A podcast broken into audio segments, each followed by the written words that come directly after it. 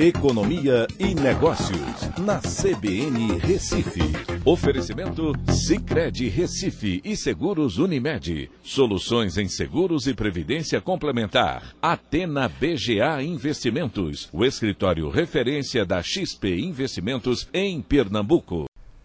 Olá, amigos. No podcast de hoje eu quero comentar o IPCA 15, que foi divulgado hoje e que serve como uma prévia da inflação. Né? A inflação oficial mesmo é o IPCA, que vai ser divulgado quando virar o mês, e aí teremos o ano de 2020 como um todo. Mas de todo jeito, o IPCA 15 subiu 1,06% em dezembro. A expectativa era até que fosse mais que isso, mas ficou nesse patamar, fechando 2020 em 4,23%.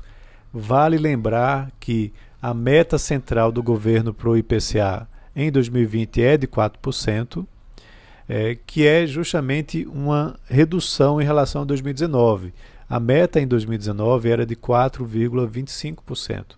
Então a gente é, acertou na meta de, de 2019 e está passando um pouco na meta de 2020. Quando a gente vai olhar ao longo do ano, esse foi o maior patamar de inflação no IPCA 15. Né? Foi a maior elevação para um mês e foi justamente nesse mês de dezembro. Mas quando você olha dezembro de 2019, foi muito parecido. Dezembro de 2019 teve uma inflação de 1,05%.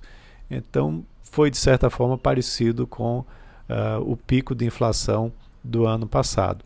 Vale lembrar que há uma certa sazonalidade também, né? e o último mês do ano geralmente tem um pico de inflação. Os alimentos são o principal vilão, né, com a elevação nos últimos 12 meses de 14,36%. Isso contribuiu bastante né, para a inflação esse ano, foi mais de 50% da inflação desse ano medida pelo IPCA 15.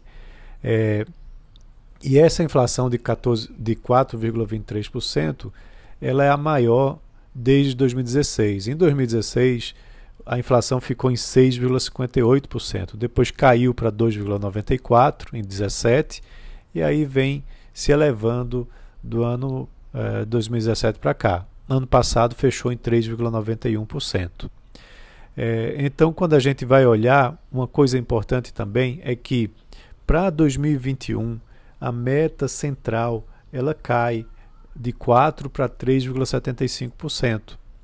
Então, isso vai ajudar para que, vai dar base para que o Banco Central, muito provavelmente, eleve a Selic a partir do segundo semestre desse ano, passando aí para fechar provavelmente o ano 2021 próximo dos 3%, né? lembrando que agora está em 2%. No primeiro trimestre de 2021 ainda teremos uma pressão sobre os preços é, considerável.